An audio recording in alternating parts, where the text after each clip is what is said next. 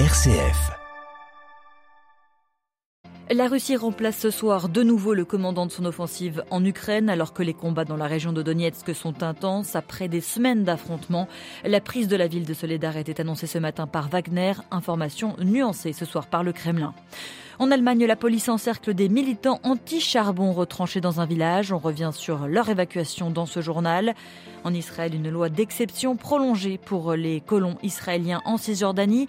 Il relève du droit pénal et non du droit militaire israélien, comme c'est le cas pour les millions de Palestiniens vivant sur place.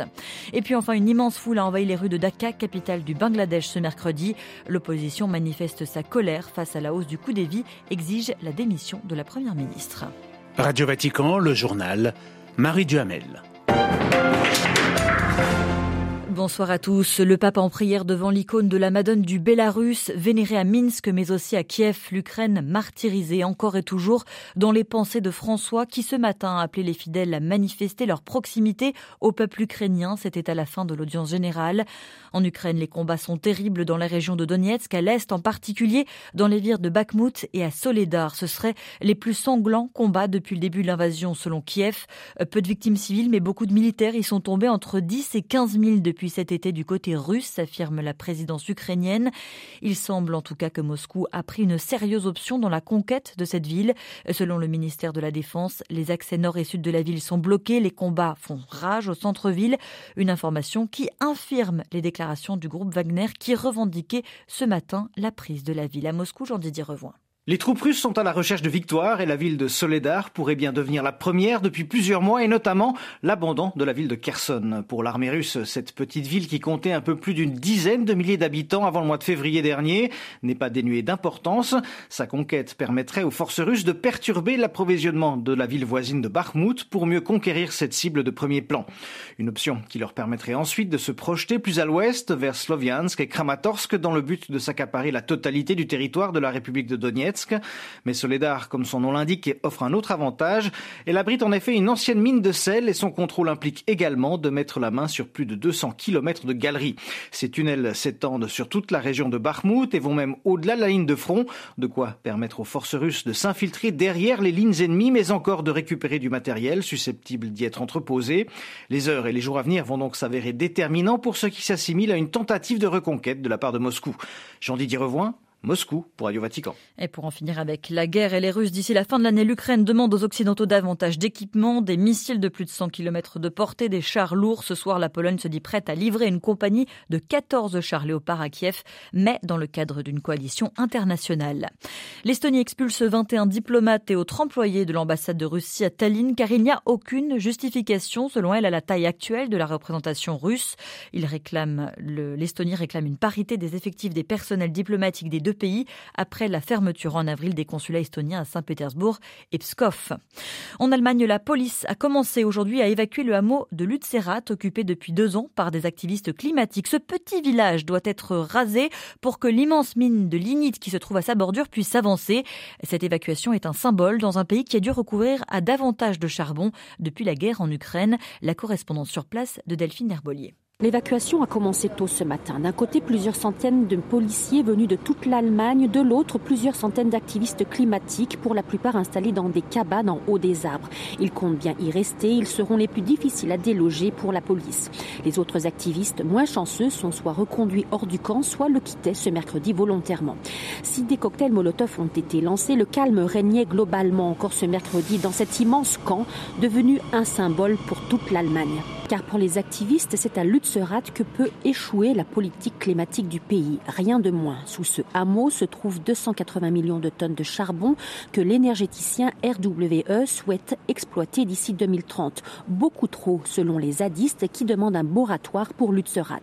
La décision de raser ce hameau a pourtant été prise par les autorités régionales. Selon elles, ce charbon permettra d'assurer la sécurité énergétique du pays durant les deux prochaines années dans le contexte de guerre en Ukraine. Des deux côtés, on joue désormais la montre. Les forces de l'ordre tablent sur plusieurs semaines d'opérations pour évacuer les lieux.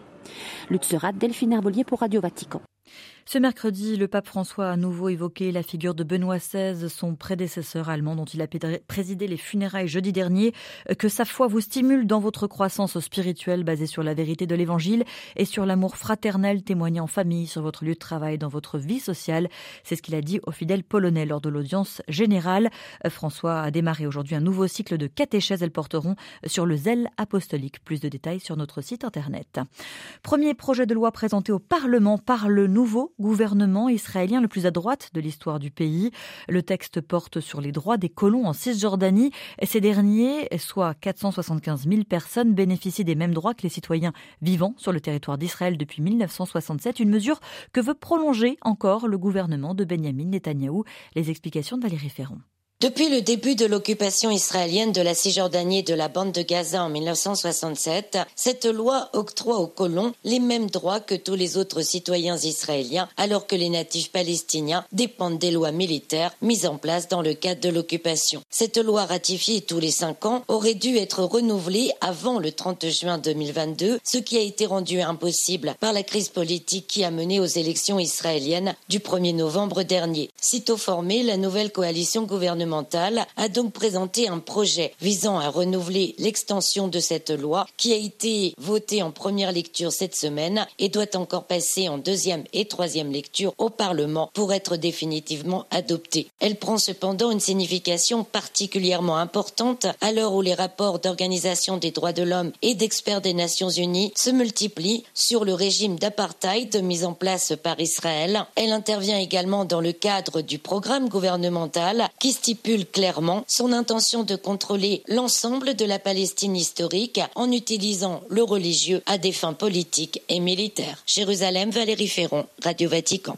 Membre de la coalition de Benjamin Netanyahou, détenteur de 11 sièges à la Knesset, le parti ultra-orthodoxe Chasse est aujourd'hui en deuil. Son chef spirituel, le rabbin Shimon Badani, est décédé aujourd'hui à 94 ans. Et puis enfin, toujours en Israël, dernière étape de la reprise des relations diplomatiques avec la Turquie, l'ambassadeur mandaté par Ankara a présenté ses lettres de créance au président israélien. Ardente défenseur des droits très engagée dans la lutte contre les crimes de guerre en Turquie, la présidente de l'Union des médecins, Shebnem Korur Finkansi, a été condamnée aujourd'hui à deux ans et huit mois de prison pour propagande terroriste. Elle dénonçait le recours à des armes chimiques contre le PKK, euh, condamnée mais libérée dans la foulée par un tribunal d'Istanbul. Attentat suicide en Afghanistan. Un kamikaze s'est fait exploser cet après-midi à l'entrée du ministère afghan des Affaires étrangères à Kaboul. Une délégation chinoise y était attendue. L'attentat a fait au moins cinq morts. Manifestation de l'opposition aujourd'hui à Dhaka au Bangladesh. Elle demande la démission de la première ministre pour préparer les prochaines législatives sous la supervision d'un gouvernement de transition. Le mois dernier déjà, des manifestations avaient rassemblé des milliers de personnes dans la capitale. Emmanuel Derville. L'appel à manifester est venu du Parti nationaliste du Bangladesh, la principale force d'opposition. Il estime que les élections qui auront lieu dans un an seront entachées de fraude si le gouvernement de Sheikh Hasina reste au pouvoir. En décembre, deux manifestations avaient attiré des milliers de personnes à Dhaka. L'opposition semble tenter de capitaliser sur les difficultés économiques et la grogne sociale. Le Bangladesh, comme ses voisins d'Asie du Sud, n'est pas épargné par l'inflation et la hausse des prix du carburant, mais aussi par les coupures de courant. Une partie de l'opinion serait fatiguée des soupçons de corruption qui planent sur le gouvernement. Sheikh Hasina et son parti ont également réprimé toute opposition depuis leur arrivée au pouvoir en 2009. La légitimité de la Première ministre est contestée depuis plusieurs années. Le Parti nationaliste du Bangladesh avait boycotté le scrutin de 2014 et celui de 2018 était émaillé d'irrégularités. New Delhi, Emmanuel Derville pour Radio Vatican. Des annulations in extremis des commandes non payées ou très en retard. Dans un rapport, l'association Transform Trade dénonce les pratiques de grandes marques internationales d'habillement face à leurs fournisseurs au Bangladesh pendant et après la pandémie de Covid. Au Bénin, les résultats sont encore provisoires, mais l'opposition devrait faire son retour au Parlement avec 28 sièges remportés sur 109 lors des législatives de dimanche dernier. Une première sous le président, sous le président Patrice Talon après quatre ans d'absence. En Éthiopie, les rebelles tigréens ont commencé à déposer leurs armes lourdes, signe encourageant de la mise en place progressive de l'accord de paix signé entre les rebelles et le gouvernement fédéral il y a deux mois à Pretoria et puis demain pour consolider notamment l'accord de paix et parler des relations entre l'UE, l'Éthiopie l'Union africaine. Les chefs des diplomaties françaises et allemandes sont attendus à Addis Abeba. Voilà, c'est la fin de ce journal. Merci de l'avoir suivi, merci de votre fidélité. L'actualité revient demain matin à 8h30. Excellente soirée à tous.